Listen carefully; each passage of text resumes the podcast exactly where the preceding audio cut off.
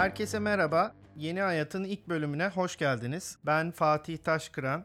Sonradan dinlediğimde fark ettim de pilot bölümde bayağı coşmuşum. Beklentiyi de bayağı yükseltmişim. Korktum kendimden ve söylediklerimden bayağı anlayacağınız. Bu vesileyle hemen araya sıkıştırayım. İlk programlarda çok sevdiğim, hayatımın birçok kısmını paylaştığım ve yanlarında çok rahat hissettiğim kişileri konuk alarak kendime torpil yapacağım biraz. Pilot bölümde de sesime yansıyan bu heyecanı onlarla paylaşıp yükü biraz da onlara yıkma peşindeyim özetle. İlk bölümde konuğumuz çok sevgili dostum Serdar Kuzuloğlu olacak. Birçoğunuzun da bildiği gibi Türkiye'de teknoloji ve trendler dendiğinde ilk akla gelen isim kendisi. Gazeteci, yazar, konuşmacı ve en önemlisi de internet ekipler amiri. Ama bugün burada hepsinin dışında çok sevdiğim ve hayatımdaki birkaç önemli dostumdan biri olarak bulunuyor. Ve hazırsanız başlıyoruz.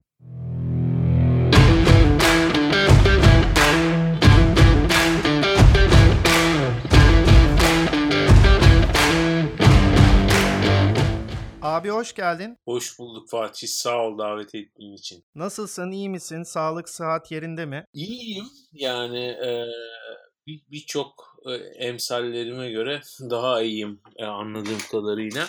E, bu şeyi merak ediyorum bir yandan mesleki olarak. Yani e, bu karantinanın 11 Mayıs'ta sonlanacak olmasının bize getireceklerini e, sorguluyorum. Biz bu kaydı tabii kayıtlara da o da geçsin. 8 Mayıs'ta yapıyoruz. Ne zaman yayınlanacak bilmiyoruz da 3 gün sonra aslında epey benim için ilginç malzemeler birikmiş olacak. Abi madem konu buradan açıldı benim merak ettiğim şeylerden birini sorayım sana bu gündemle ilgili. Aslında senin alamet farikalarından biri de çok iyi bir gözlemci olman. Birçok kaynaktan beslenirken aynı zamanda toplumsal hayattan da kopmadan gözlemler yapabiliyorsun. Bu pandemi günleri başladığında sen 3 videoluk bir seri yaptın. Akabinde devamı da geldi. Önce bir tanım yapıp durumumuzu tahlil ettin. Sonra da gelecekte bizi neler beklediğine dair öngörülerde bulundun. Ben orada bayağı iyimser bulmuştum senin bu gelecek öngörülerini. Yani bu yaşananlardan ders alıp insanlığın kendine çeki düzen vereceğini ve her şeyin çok daha farklı ve iyi olacağını söylüyordun. Ee, o zamandan bu yana bir aydan fazla zaman geçti aslında. Hala aynı fikirde misin? Ee, ya bu tip böyle geleceğe dair öngörülerde hep şeyin gergitini yaşıyorum ve her, her zaman da bunu e, vurgulamaya gayret ediyorum. Bunlar acaba olması gereken şeyler mi, olmasını beklediğim şeyler mi? Bu böyle kendi içerisinde hep bir belirsizlik olarak karşımda duruyor. Ee, insanı tanımlarken böyle düşünen, akıl sahibi, mantık sahibi bir varlık olarak tanımlıyoruz ki e, kağıt üzerinde böyle hani bir karıncaya, arıya veya bir bizona kıyasla daha akıllı, daha düşünebilen, soyutlayabilen, öngörebilen mesela canlılarız. Ama pratikte baktığımızda bunun pek böyle olmadığını görüyoruz. Yani olayların sıcaklığı içerisindeki hassasiyetimiz böyle daha tahriş olmuş haliyle daha hassas yapımız bizi daha bundan sonra dikkatli olacağımıza yönlendiriyor ben bunu da ümit ediyorum. E, fakat her zaman bu böyle olmuyor. Şimdi bu şeye benziyor. Hani her dişçi koltuğuna oturduğunda böyle çürüyen bir dişinin sonunda insan şey der. E, ya işte düzenli dişlerimi fırçalayacağım bir daha asla kendimi bu koruma getirmeyeceğim falan filan. Sonrası. Abi o adam benim ya. Tam ha. olarak benim. Birkaç hafta sonra normale döner. Ben o değilim işte. Ama şöyle söyleyeyim yani bu koronavirüste ki farklılık iki farklı versiyonla cevap vereceğim. Koronavirüsteki farklılık şu. Bu mesela bir flashback daha yapalım hadi. iyice parantez içinde parantezler açarak. Biz Marmara depremini yaşadık. Marmara depreminde birkaç dakika içerisinde bu koronavirüste kıyaslanmayacak sayıda insanımızı kaybettik. Hepimizin ailesinden birileri aramızdan ayrıldı veya çok kötü şartlarda yaşamını devam ettirmek zorunda kaldı. Zor şartlarda daha doğrusu. Ve ondan sonra ne oldu? Unutuldu işte. Bir sürü laf edildi, bitildi. Şimdi bir, bir sonraki İstanbul depreminde aynı şeyleri yaşama ihtimalimiz az değil. Hatta çok daha korkunç şeyleri yaşayacağımız söyleniyor. Ee, bu tedirginlikle bekliyoruz kaçınılmaz sorumuzu. Şimdi e, dolayısıyla bizim mesela ulusal olarak, Türkiye olarak bu anlamdaki durumumuz bu kısa hafızamız ve sürekli çalkalanan gündem yüzünden süreklilik sağlayamıyor. Hani biz işte bizim üç tane ana meselemiz vardır. Ekonomi, terör, deprem falan gibi böyle bir şeyle ortaya çıkıp bir master plan yapıp 10 sene her gün bununla yatıp kalkmayı beceremiyoruz. Biz zaten sıkılıyoruz. Hani yeni bir şey olsun falan. İşte Demet Akalın'ın yeni bir şeyi bilmem ne. Bunlara meyilliyiz. Ama bu koronavirüsün farkı şu. Bu bizimle ilgili bir şey değil. Yani bu uluslararası bir şey. Yani Çin'deki bir hayvan pazarındaki insanların ne insana ne hayvana yakışmayacak şekildeki e, bir alışveriş pratiği e, yeme pratiği demiyorum tabii ki bir alışveriş ve sunum pratiği e, işte bak e, seni beni eve tıkadı işte restoran sahibini iflasın eşiğine getirdi e, insanların bir kısmını işinden ettiği oteller kapalı kuaförler kapalı bilmem yani böyle bir gündemi getirdi Bundan sonra ben ülkelerin ve sektörlerin birbirlerini biraz daha zorlayacağını düşünüyorum. Hani böyle iş yapış şekilleri, tarzları vesaire gibi konularda. Şimdiye kadar daha çok böyle işte Çin'de Apple'ın iPhone ürettiği fabrikada insanlık dışı şartlar varmış. Apple bastırdı, değiştirdi falan gibi kapitalist şeylerle, hikayelerle duyduğumuz konuların daha küresel ölçekte yaşanacağını düşünüyorum. Yani diyecek ki mesela İtalya'daki bir şirket Türkiye'deki bir tekstil fabrikasına kardeşim işte çalışanlarının şöyle şöyle hijyenine e, önem veren, önceleyen tedbirler almıyorsan ben artık seninle çalışmayacağım. Endonezya'daki senin rakibin şu firmayla çalışacağım diyecek. Öyle mi diyorsun? Yeni şeyler girecek gibi geliyor hayatıma. Yani ben dediğim gibi çok iyimser bulmuştum ama insanoğlunun en büyük kabiliyeti olan adaptasyonu da hesaba katmak lazım dediğin gibi. Ee, belki hayatımızı ve dünyamızı tamamen değiştirmez ya da radikal bir dönüşüm olmaz ama her olağanüstü süreç gibi hayatımızda izler bırakabilir. Geçenlerde bir makale okumuştum 11 Eylül saldırısı ile ilgili. Orada bahsi geçiyordu mesela. Bu terör eylemleri oldu. İnsanlar yaşamlarını yitirdi. Ee, sonrasında savaş ilan edildi. Bu savaşla birlikte birçok coğrafyada birçok insan öldü. Çok acılar yaşandı. Ama biz bunların çoğunu evimizde, sıcak yuvamızda, işte güvenli ortamımızda izledik ee, ve pek etkilenmedik belki. Fakat 11 Eylül saldırısının tüm insanların günlük yaşamını etkileyen bambaşka yansımaları oldu. Mesela bugün uçağa bindiğimizde uçağa sıvı sokamıyoruz. İşte güvenlik kontrolünde kemerlerimizi, ceketlerimizi, botlarımızı çıkartıyoruz. Hatta işte tabletin, bilgisayarın falan varsa onu açıyorlar, çalışıp çalışmadığına bakıyorlar.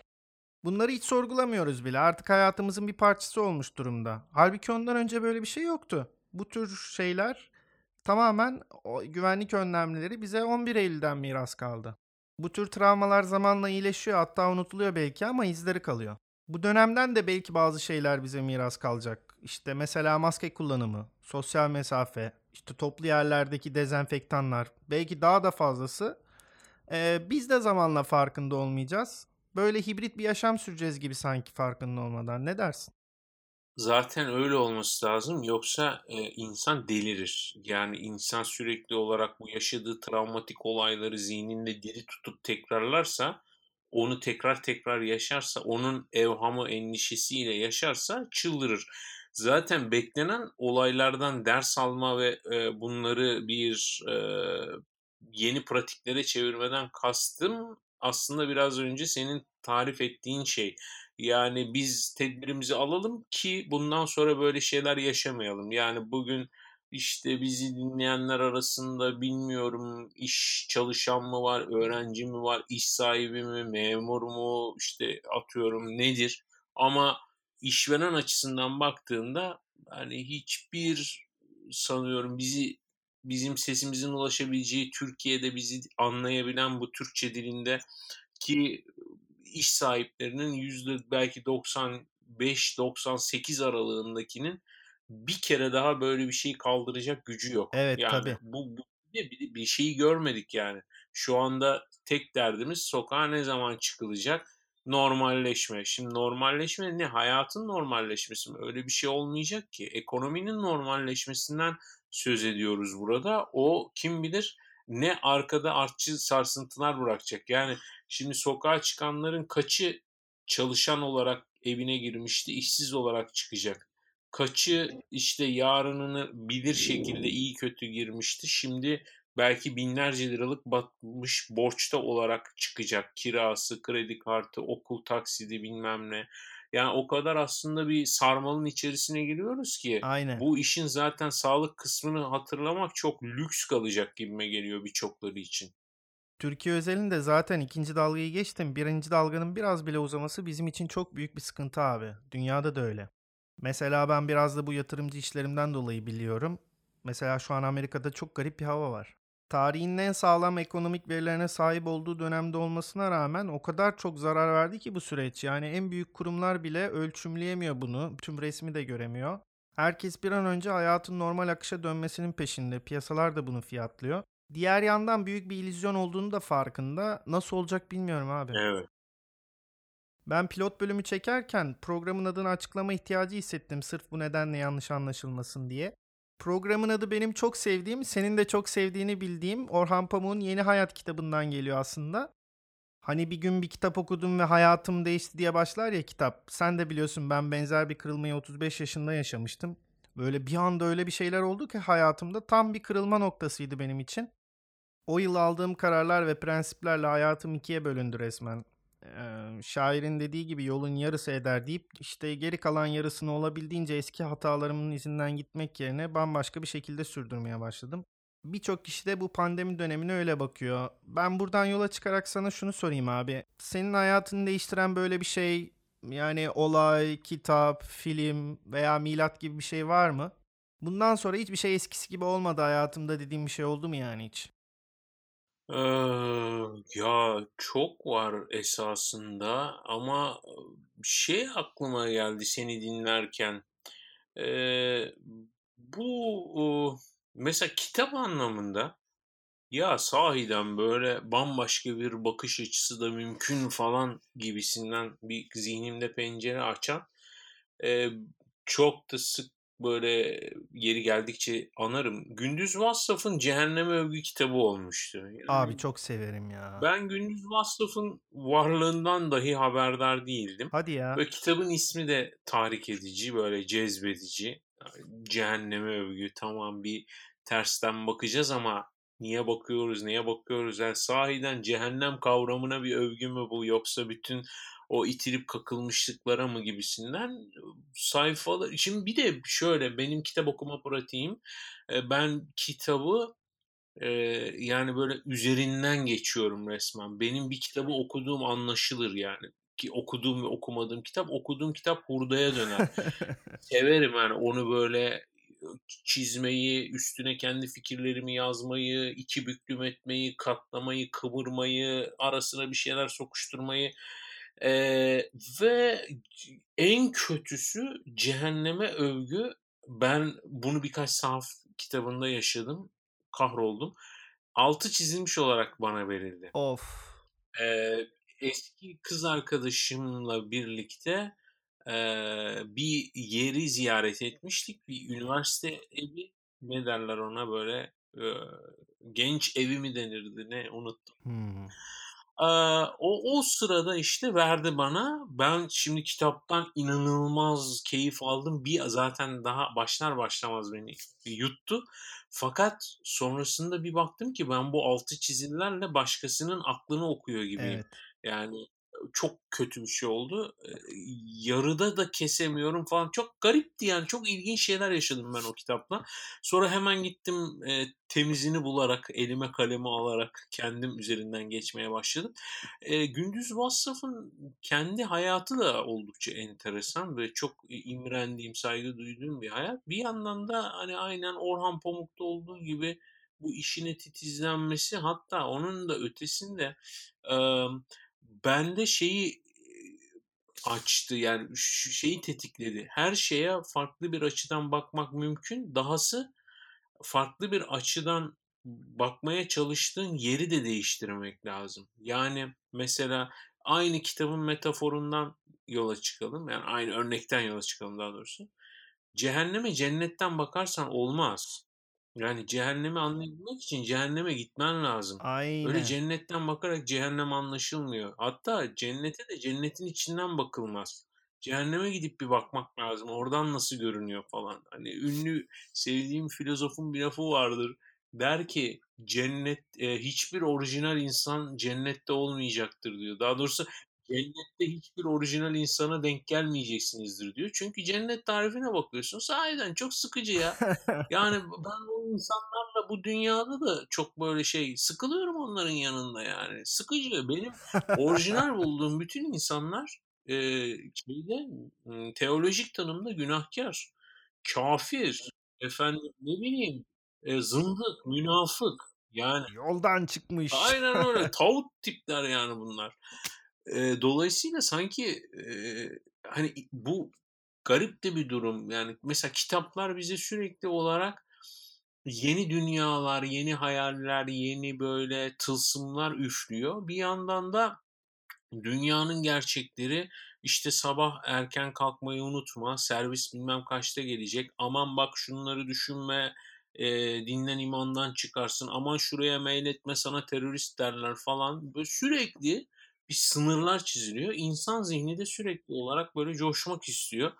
En azından kitaplarda bunu e, kendi zihnimizde, aklımızda böyle hayali olarak, simülatif olarak da olsa yaşayabiliyoruz. Bence o önemli, kıymetli. Ben de kitapların seni olduğun yerden alıp bambaşka dünyaya götürmesini çok severim. Romanlar da ayrıca özeldir o yüzden benim için. Peki bu anlamda baktığımızda birçok miladım var dedin. Evet. Ama ben asla eskisi gibi olmadım bundan sonra dediğin miladı soruyorum ben. Hmm. Yani öyle de aklıma gelen birkaç kilometre taşı var ama ee, yani mesela benim bildiğim işte gazeteciliğe başlaman, e, ne bileyim MYK medyayı kurman, işte konuşma dünyasına girmen gibi şeyler var. Yani en azından benim şahit olduklarım diyeyim. Tabii tabii. Yani tabii onlar şimdi kariyer anlamındaki kilometre taşları ama hani onları döşeyen şeyler e, o aradaki kilit parke taşları da insanın aklına geliyor. Ya şunu düşünüyorum aslında şimdi bu yaşlarda hayatımın zaman zaman muhasebesini yaparken bu evde de epey vakit geçirme imkanı bulmuşken. Ee, ya Haydar Dümen'in bir posta listesinde ben çalıştım. Haydar Dümen'i şimdi Haydar Dümen'e izleyici mektupları gelir. Bazıları der ki ya bunları işte kafalarından üfürüyorlar böyle mektup mu yazılır falan. Ben e, bakayım 94 yılında bir ben Posta Gazetesi'nin kurucu ekibindenim. İşte 94'te biz sonunda provalara başladık. Galiba 95'te falan çıkardık gazeteyi veya 96'yı mı bulmuş. Neyse çok uzun süre Radikal Gazetesi'ni biz kuruncaya kadar ben postada çalışmaya devam ettim. O süre boyunca bizim hala muhtemelen Posta Gazetesi'nde o duruyordur. Şeffaf, devasa bir şeyimiz vardı. Yani en az bir buçuk metreye, bir buçuk metrelik bir küp düşünün. Ee, onun içi mektuplarla dolar taşardı. Türkiye'nin, dünyanın hatta Türk olarak her tarafından internet öncesi de dönem korkunç acayip şeyler böyle açar açar bazen gülerdik hani hangisini seçelim diye. Benim en büyük hobilerimden biriydi. Çok özlüyorum o hazineyi. Neyse orada bayağı eğlenceliymiş ama. Ya müthiş müthişti. Hele bir de beni tanıyorsun yani bu Disneyland gibiydi orası benim için. Abi lafını balla böldüm ama araya girip bir tahmin yürüteyim mi? Hani sen dedin ya insanlar bunlar uydurmadır diyor falan diye. Bence oraya seçip koyduğu mektupların 10 katı fantastikleri vardır. O ayın yumuşaklarını koyudur diye düşünüyorum. Doğru tahmin ediyor muyum? Ya tabii ki. oraya oraya öyle yazılanları olduğu gibi bir de hani biz seninle bana bıraksalar tercihi koyduğumuzu koysak taşlarlar binayı. Neyse. Şimdi orada e, tabii böyle en Türk erkeğinin ortak derdi erken boşalma. Sürekli böyle bir hani tek cloud kelime bulutu yapacaksak en çok sorulan ve en koca başlığa sahip olması gereken Haydar Dümen'in de çok güzel bir cevabı vardı. Derdi ki yani bu şeye benziyor böyle. Ee, bir limonata yapıyorsun sıcak havada buz gibi bir limonata serin üstünde buğusu var böyle güzel bir bardağa koymuşsun tam uzatıyorsun bir yudum alıyor tak alıyorsun elinden falan. Böyle anlatırdı. Ya sanki e, Türkiye'de ben benim dönemimde hatta benden öncekiler de böyledir muhtemelen. Hayatı böyle yaşadık sanki ya sürekli bir karşımızda erken boşaldılar. Yani ben mesela düşünüyorum gazetecilik çocukluk hayalim. Tam bir yudum aldım medya battı. Ondan sonra başka bir şeye heves aldım. Bir yudum aldım. Ba o elimizde kaldı. Ya yani dünyayı eee, çocukluğundan beri merak eden ve o zamanın imkanları neyse, her dönemin imkanı neyse o imkanları kullanarak takip etmeye çalışan biriyim. Bazen ister istemez düşünüyorum, ulan burada acaba heba mı ettik ömrümüzü böyle garip garip tartışmalarla diye. Ya millet atıyorum atladı trene, bilmem gemiye, motosiklete dünyayı gezdi bir Danimarkalı genç.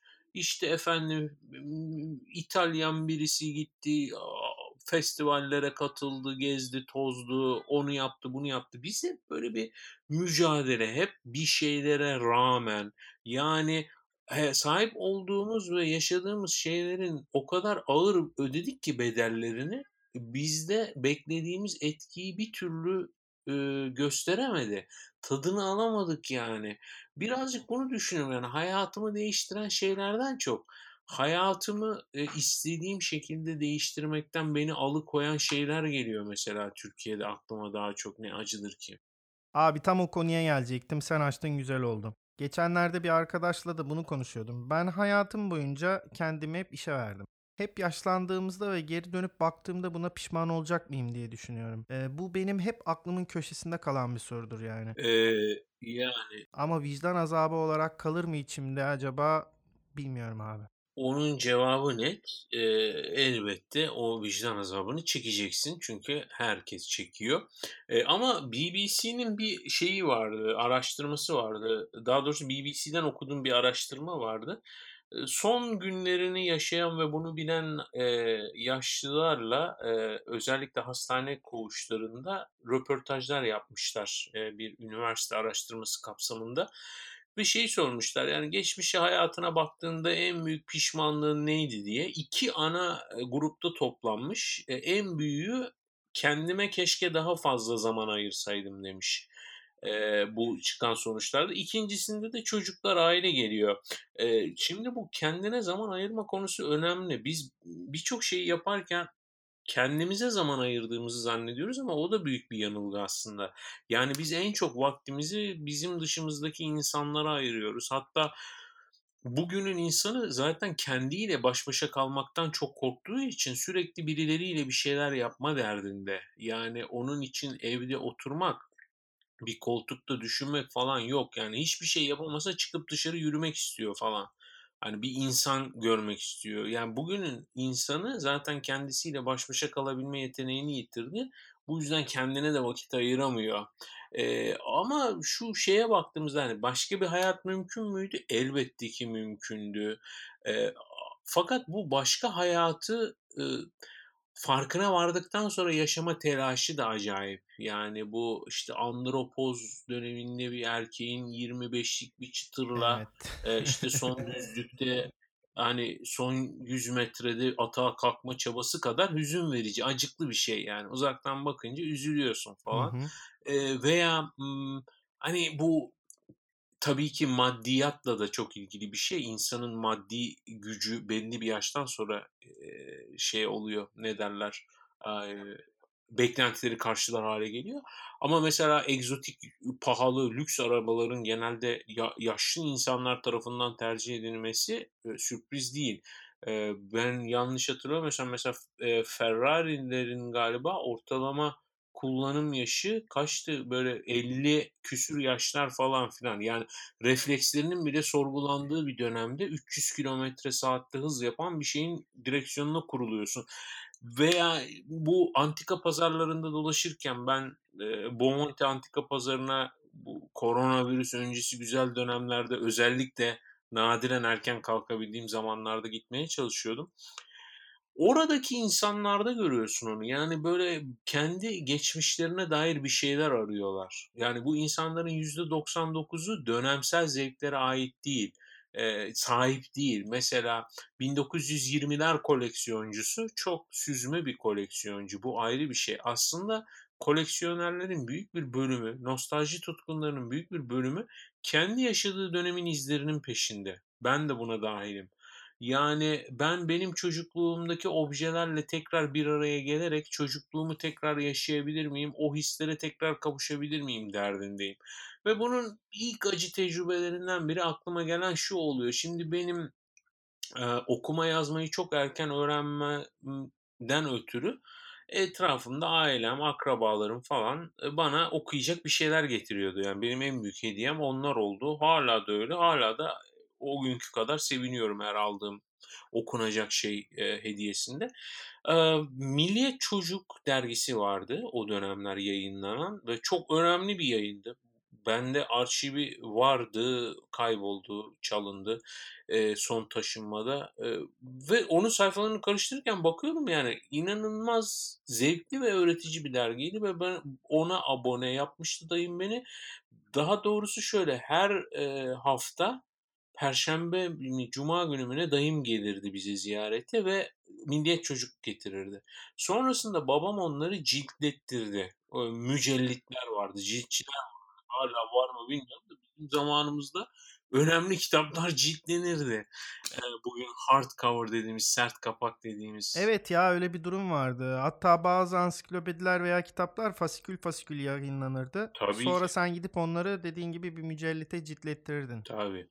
E işte o mücellitlerden birinde cilt ettirmiştik. Böyle 6-7 ciltti ve ben dönüp dönüp okuyordum. Bir gün e, geldim ve yani o zamanlar çok küçük tabii çocuk kütüphanesi, çocuk kitaplı.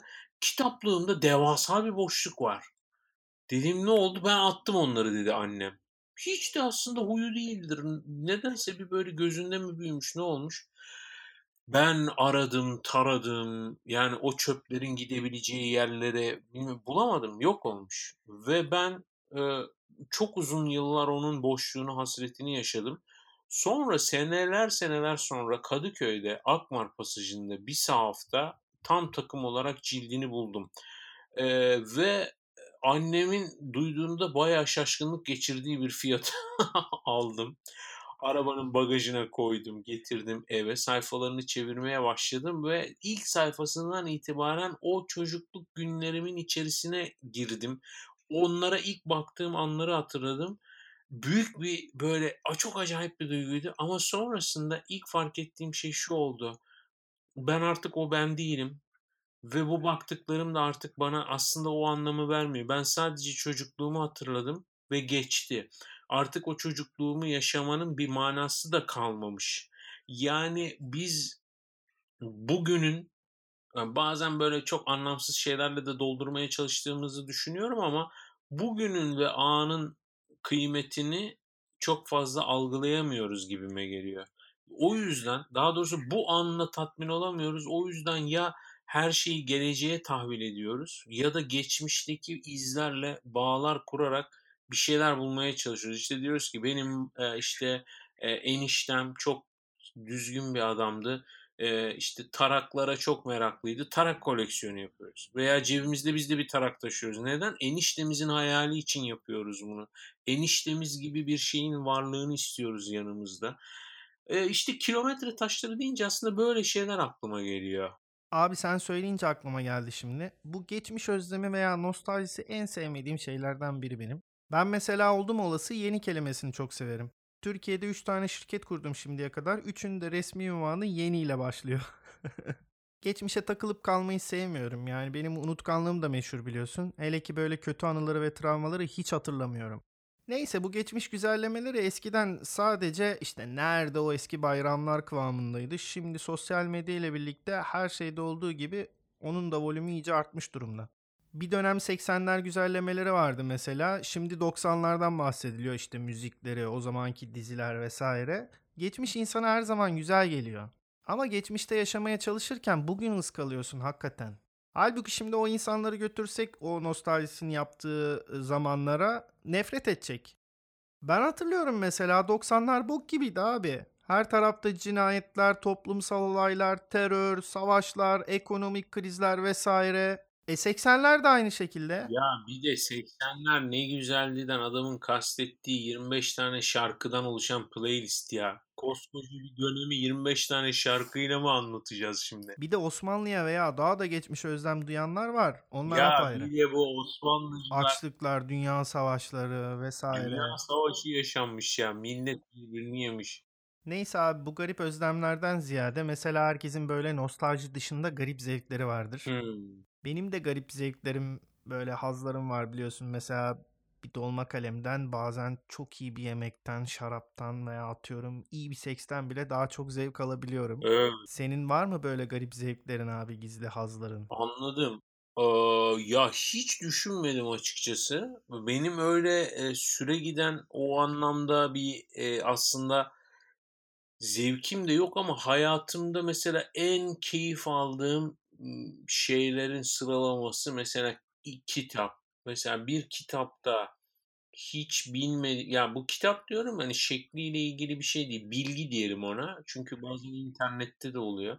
Hani yeni bir şey öğrendiğimde bana bir şey katan bir bilgi aklıma girdiğindeki aldığım hazzı sahiden başka hiçbir şeyle anlatamam. Böyle göz bebeklerim büyüyor otur koltukta veya işte böyle şeklim değişiyor e, hemen alıp bir kenara not alma heyecanı duyuyorum. Onu acaba nelerle ilişkilendirebilirim düşünüyorum, duruyorum, elimden bırakıyorum okuduğum şeyi.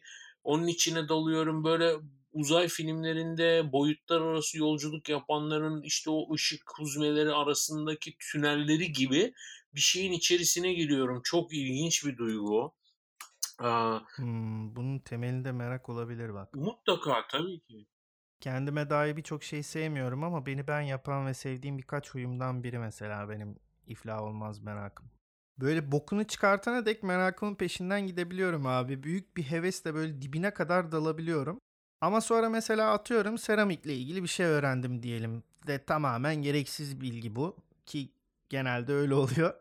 Onu gidip büyük bir hevesle birine anlatıyorum ve adam diyor ki e yani Ya ben ben onu çok eskilerde yaşayıp tecrübe ettiğimden onları başkalarıyla paylaşmıyorum. O ham haliyle, çiğ haliyle ama onları olgunlaştırıp yeri geldiğinde araya koyduğun zaman yani mesela bir muhabbetin içerisinde hiç böyle hesapta kitapta olmayan bir şeyle bağlayıp araya bir seramikle ilgili bir şey sıkıştırdığında o bambaşka bir hale geliyor. Yoksa o tip dikey hmm, satır aralarına yediriyorum diyorsun. dikey ilgi alanları kimsenin ilgisini çekmiyor. Ee, bir de böyle hani bu bir şey öğrenme dışında kişisel olarak hani kendi başıma şey yaptım. Ee, ya tabii birbirini bütünleyen şeyler de güzel bir yemekten sonra böyle güzel haz yani böyle alınan bir yemekten sonra mesela puro Of ya. keyifle, telaşsız böyle bir şeyin e, derdine düşmeden kendi başıma oturup tüttürdüğüm bir pro yani hayat düşünüyorum bazen e, kendimden ibaret kalacaksa bu iki üç şey arasında geçebilir yani. Hani şey hayalim yok. Özel uçağım olsun, e, işte bir adam olsun içerisinde böyle bir alemler yaşayayım falan. Böyle hiç hayallerim olmadı. Yani Abi pro dedin derin bir iç çektim farkındaysan. evet ben de vallahi güzel günlerimizi hatırladım. Küba'daki o sınırsız pro içme olanakları aklıma geldi. Orada bir sürü şeye şaşırmaktan fark etmedik belki ama bu pandemi günlerinde sürekli aklıma geliyor abi. Yani bu hayat normale dönse bile bu keyfi yaşayabileceğimiz yerlerin ne kadar sınırlı olduğunu düşünsene. Evet, Böyle düşünce daha fantastik geldi şu anda bana. evet. Peki hayatın boyunca yaşadığın en heyecan verici tecrübe neydi abi? Heyecan verici. Bunlardan biri miydi yoksa bunların dışında bir şey miydi? En travmatik tecrübenin bir kısmına sen de şahitsin. Şöyle ki e, böyle birkaç olay var da ben daha düşük e, şiddetli olanını anlatayım. E, ben motosikletimle bir yere giderken çok saçma bir kaza geçirdim. Yani kaza bile denmez ona. Böyle yanımda yürüyenlerle birlikte aynı hızda yani bir insanın yürüyüş hızında giderken e, bir yokuş aşağı dik bir yokuşta inerken birisi otomobilini yıkamış, deterjanlı suyunu yola dökmüş. Motosikletimin tekerleği kaydı ve düştüm. Sağ kolumu, omzumu parça parça ettim. Ondan sonra bir, ameliyat geçirdim. Ameliyatta gözümü açtığımda şeyi fark ettim. Çok uzun bir ameliyat sürmüş belli ki. Çünkü hava kararmak üzereydi. Benim sabahın çok erken saatlerinde girdiğim bir ameliyattı.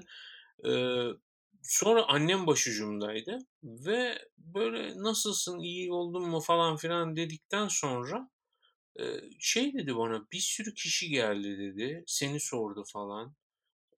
Ve gelenlerin büyük bir bölüm şey demiş ya o bizi tanımaz. Hani biz internetten bize yardımcı oldu yazışıyorduk ediyorduk falan gibisinden. Sonrasında e, bu ameliyattan sonra işte kalkıp yürümeni falan istiyorlar ya klasik bir hemşire geldi o bunu söyledi dedi ki ya dedi ben çiçeklerinizden dedi bir tanesini alabilir miyim dedi. Ben dedim ki çiçek yok ki dedim yok biz kapıya koyduk dedik. Sonra ayağa kalktım işte yürüme için Dedim tabii alabilirsiniz falan. Ayağa kalktım yürümek için. Kapıya bir baktım ki kapı botanik bahçesi gibi olmuş. Hiç adını sanını duymadığım insanlar, şirketler. Ya en son şunu anlatayım. Hayatım boyunca unutamayacağım bir an bu mevzuya dair. Ee, taburcu olacağım gün pazar günüydü galiba. Ee, yani ya cumartesi ya pazarda hafta sonu olduğunu gayet iyi biliyorum. Eve döneceğiz. Toparlandık. Ben yatakta biraz böyle doğrulmak üzereydim. İki tane çocuk geldi. Gençten böyle işte Serdar abi girebilir miyiz dediler. Buyurun dedim ama dedim hani ikram edecek bir şey yok tam çıkmak üzere yok önemli değil falan dedi. Dedi ki biz e, Kocaeli'nde e, okuyoruz yatılı e, şey vardı e, bizim izin günümüz e, trene atladık ve geldik dedi işte şey yapmak üzere. E, sizi ziyaret etmek için. Burayı da işte bilmem ne oradan ya bir şeyler anlattı. Birkaç vasıta değiştirmişler bilmem. Ben böyle kala kaldım.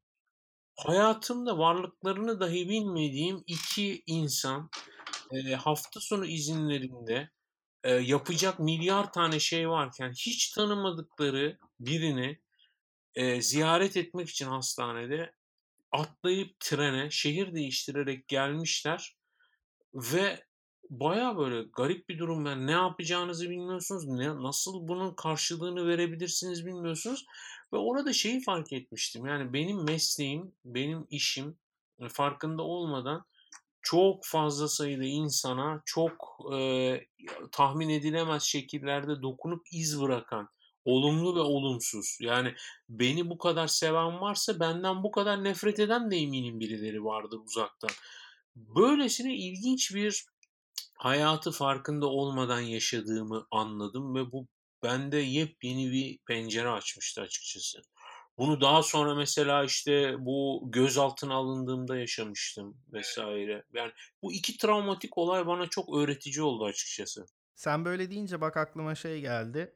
Ee, sen şimdi bizden ve muhtemelen dinleyenlerin de çoğundan farklı olarak ünlü birisin ve hayatında sevenin kadar sevmeyenin de çok oluyor.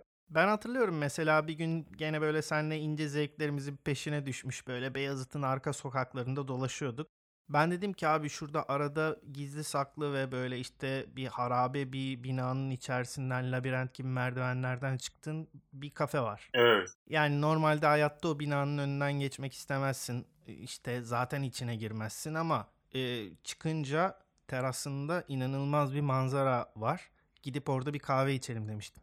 Biz böyle işte girdik kargacık burgacık merdivenlerden çıktık falan böyle sanki seni kesecekler her köşe başında gibi bir ortam var. Sonra terasa çıktık işte boş bir masaya doğru falan yürürken bir anda pat diye önümüze birisi atladı. O Serdar abi ben seni çok seviyorum deli gibi takip ediyorum falan filan. Ben böyle şok olmuştum ya hani oha dedim burada da mı artık yani. Hani bunlara alıştık ama tabii orada birinin de karşımıza çıkması çok garibime gitmişti. Yani işte bunun iyi yanları da var, kötü yanları da var. Yani Evet çoğu insan ünlü olduktan sonra dağılıyor. Yani bunu kaldırabilen çok az insan var. Yani mesela sen bir tweet atıyorsun. Zaten senin tweetlerinin %90'ı bilgilendirici şeyler oluyor. Altına geliyor yüzlerce mention. Hani şimdi normal seni sevenlerin tepkilerini geçelim. bazıları var böyle ne tweet'i okumuş ne yazdığına dair bir fikri var. Hiçbir şeyden haberi yok okumamış bile yardırıyor. E tamam bunun yazılımsal bir çözümü falan yok ama ben okurken bazen çıldırıyorum. Sen bununla nasıl baş edebiliyorsun abi? Ya şöyle söyleyeyim. E, bunda medya kökenli olmanın çok büyük bir avantajı var tabii. Şimdi ben 25 senedir medyanın bütün mecralarında yer aldım ve medya dediğiniz şey karşınızda kim olduğuna dair hiçbir bilginiz olmayan ve seçme hakkınız da olmayan çok birbirinden farklı insanlardan oluşan kitlelere bir şeyi sunma mesleği. Ee, yani sizce önem taşıyan bir şey var. insanların da önemseyeceğini düşünüyorsun. Ya bunu yazıyorsun, konuşuyorsun, işte videoda çekiyorsun. Neyse artık mecran. Onun gereğince insanlara sunuyorsun. Ee, ve bu bu yani sosyal medya has bir şey değil. Bu tepkiler bu kadar fazla. Yani bu sosyal medyanın kolaylığı, kolay kullanımı elbette bunun hacmini büyüttü ama her dönemde, her mecrada bu tip tepkiler gelirdi. Bir süre sonra şeyi fark etmeye başlıyor insan ister istemez. Yani e, bu insanların e, bir kısmı senin ne dediğini anlamamış olabiliyor e, bir kısmı haklı olabiliyor. Yani sen anlatamamışsın mesela veya hatalısın veya işte ne bileyim yanlış bir şekilde aktardığın için yanlış anlaşmaya yol açmış falan. Bir kısmının öfkesi sana değil genel olarak yani her şeye öfkeli bir insan modeli var. Önüne kim çıkarsa bir tane tekme de ona patlatıyor. Böyle mahallenin psikopat kedi köpeği vardır. Önünden gelene geçene havlar, hırlar, tırmalar. Onun gibi. Bir kısım da var. Sen seni değil, seni gördüğü çatıyla ilgili problemi var. Mesela sen işte Cumhuriyet Gazetesi'nde yazıyorsun. O Cumhuriyet Gazetesi'ne uyuz oluyor. O yüzden onun içindeki de her şeye uyuz oluyor. Ben bunu mesela TRT'de e, program yaparken çok yaşamıştım. TRT'yi sevmeyen bu Gezi Parkı sonrası dönemde TRT'ye e, şey tepkili bir kitle vardı. Tam Gezi Parkı dönemindeydi.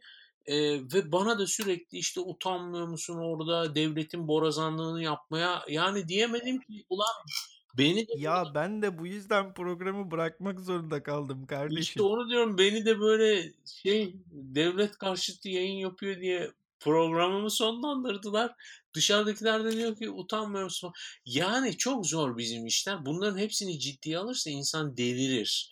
O yüzden benim mesleğim bana her zaman insanların kendilerini aktarmakta çok başarılı olamadığını ve e, bazen söylemek istediğini kastetmediğini, bazen senin anladığın kadar ciddi ya da öfkeli olmadığını, bazen olayın seninle ilgili olmadığını öğretti. Tabii bunun tersi de söz konusu. Yani seni seven insan da seni yanlış tanıyıp seviyor olabilir. Hani seni olduğun gibi sevmiyordur. Kafasında bir sana ait portre vardır seni öyle zannetmektedir ve dolayısıyla sevmektedir. Onun için ben mümkün olduğunca bunların böyle artı eksi ortalamasını alarak o vasati çizgide olayları değerlendirmeye çalışıyorum. Vallahi helal olsun abi. Yani küresel ölçek ünlü olanlarda bile bu oluyor maalesef. Sanırım şey var yani artık bambaşka bir kavram oluyorsun sen. Tabii. Normal Serdar olmuyorsun yani. Bir kavrama dönüşüyorsun. O kavramla kendi kişiliğini ayıramıyorsun. İnşallah nazar değmez abi ben bunu dedikten sonra sana. Peki bu kadar meraktan, gizli zevklerimizden, okumaktan, araştırmaktan ve bunların bize verdiği hazlardan bahsettik. Ee, senin için hala kalmış bir gizem var mı dünyada? Yani senin için hala gizemli olan bir konu var mı merak ettiğin ve çözemediğin? Ee, var tabii şüphesiz. Benim en büyük sıkıntım şu. Ben e, mesleğim gereği çok fazla seyahat etme fırsatı buldum. Dünyanın çok farklı ülkelerini e, görme imkanına eriştim. Sonrasında kendi kişisel zevklerimiz ve önceliklerimiz ekseninde böyle kısa ve uzun süreli tecrübeler yaşama fırsatı buldum yabancı ülkelerde, şehirlerde çok besleyici oldu. Fakat e, bugünlerde baktığımda bunların çok böyle kısıtlı bir coğrafyaya yayıldığını gördüm. Mesela e, ben Afrika'da yaşam nasıl bilmiyorum. E, Asya'da, Uzak Asya'da yaşam nasıl bilmiyorum. Evet, yani çok turistik taraflarıyla bilgi sahibiyim. Oysa çok öğretici, besleyici şeyler olduğunu düşünüyorum. Mesela Latin Amerika hala çok cahili olduğum yerler e, ve dünyanın böyle daha çok kuzey bölgesinde ve çıkardığı gürültü patırtıdan dolayı bu Kuzey Amerika ve Avrupa ekseninde dünyayı okumaya çalıştığımı görüyorum ama önümüzdeki dünya pek de öyle olmayacak yani özellikle Asya'nın çok kendisini gündemde hissettireceği bir dönem olacak. Onlara biraz daha yoğunlaşmak istiyorum. Benim için oralar hala bir gizem yani. O kültürler, onların dinleri, inanışları, tarihleri. Mesela ne bileyim Vietnam'ı Amerika Birleşik Devletleri'ne karşı o kadar inançla savaştıran bu ulusal duygu harç neydi? Onların tarihini bilmiyorum. Mesela işte Amerikan donanmasının teknolojiyle kudretlenmiş bir şekilde karşısına çıktığını görüp dehşete kapılan Japonya'nın ondan sonra yaşadıkları kapalı bir ülke olabilme e, durumunu nasıl korumuşlar ya da bu Japonların küçücük bir avuç insanla o kadar emperyalist bir güce zamanında işte Çin'e kök söktürmesi, Kore'ye kök söktürmesi. Orada çok enteresan bugünkü dünyamızı ilgilendiren bir şeyler olmuş ve ben onların çoğundan e, çok yüzeysel bilgilere sahibim. Onları tamamladığımda böyle zihnimde önemli bir şeklin daha tamamlanacağını düşünüyorum. Yani biraz tarih benim için hala bir gizem. Tarih az bildiğim coğrafyaların tarihi benim için hala bir gizem. Sen böyle deyince fark ettim abi. Küba'da yaşadığım şey buydu benim sanırım. Doğru. Her anında şaşırdım. Yani her e, detayıyla enteresan bir deneyimdi benim için. Tabii tabii. Abi tam da arzu ettiğim gibi şahane bir sohbet oldu. Peki toparlarsak son olarak bugün hayatımızın son günü olduğunu düşünelim. Mezar taşında ne yazsın isterdin abi? Vay anasını. yani Ya bu benim çocukluk anılarımdan aklıma geldi. Ben çocukken bulduğum her şeyi okumaya çok meraklıydım. İşte gazeteler, dergiler, bu, sağda solda ne görürsem, tabelalar, şunlar bunlar. Okuduğum ve merak ettiğim şeylerden bir tanesi de mezar taşlarıydı. Ve e, biliyorsun ben babaannem ve dedemle büyüdüm. Bana çok kızarlardı onlar. Mezar taşlarını okuma, unutkan olursun derlerdi bana. Ee, onlar dedikçe ben daha çok merak eder okurdum. Bana ilginç gelirdi çünkü hepsinin üstünde farklı şeyler yazıyor. İşte kimisinde şiirler, kimisinde nameler, bazılarında fotoğraf var, bazılarında aile hikayesi vesaire. Sonradan işte büyüdüğümde de unutkan bir insan oldum bildiğin gibi. Böyle uzun bir süre ergenliğime kadar unutkanlığımı buna bağlayıp çok üzülmüştüm lan. Bana çok söylediler, dinlemedim, okudum o mezar taşlarını, sonra da unutkan oldum falan diye. Yani insanların ne düşüneceğinden ziyade sen tek kelimeyle veya cümleyle özetlemek istersen yaşadığın hayatı bu ne olurdu? Yani şöyle söyleyeyim hemen de toparlamış olayım ben de. Ee, tabii bunu böyle mezar taşlarını okuma unutkanlık yaparın amacı bence batıl inançta bizi mezar taşlarını okutmamak e, amacı taşıyor mutlaka. Neden okutmaması gerektiğini de şöyle düşünüyorum. Hani gerçekten bilmemiz gereken şeyler bizi aslında mevcut hayatımızdan uzaklaştırabilir diye korkuyor da olabiliriz. Hani çoğunda muhtemelen şey yazardı. Boş ver ya takma hiçbir şeyin. Genelde öyle oluyor. Yani o da böyle hoş bir tavsiye değil. Ben yani tabii bu, bu soruyu şöyle cevaplamak zorundayım. Hani bugün ölseydim yarın ne yazmasını isterdim. Çünkü gelecekte ne yaşayacağımı bilmiyorum ama tek bir kelime hakkım olsa güzeldi derim ya. Vallahi güzeldi. Yani hiçbir derdim tasam yok. Güzeldi. Güzel olması için uğraştım ve oldu. Daha güzel olabilir miydi? Evet ama bu hali de benim için gayet güzeldi. Vay süper. Helal olsun. Çok teşekkür ederim abi katıldığın için. Ağzına sağlık. Ben teşekkür ediyorum Fatih. Ayağın uğurlu gelir inşallah. Hayırlı olsun. Uzun ömürlü olsun. E ilk bölümün günahı olmaz diyelim. Eğer sürçü lisan ettiysek affola. Haydi selametle.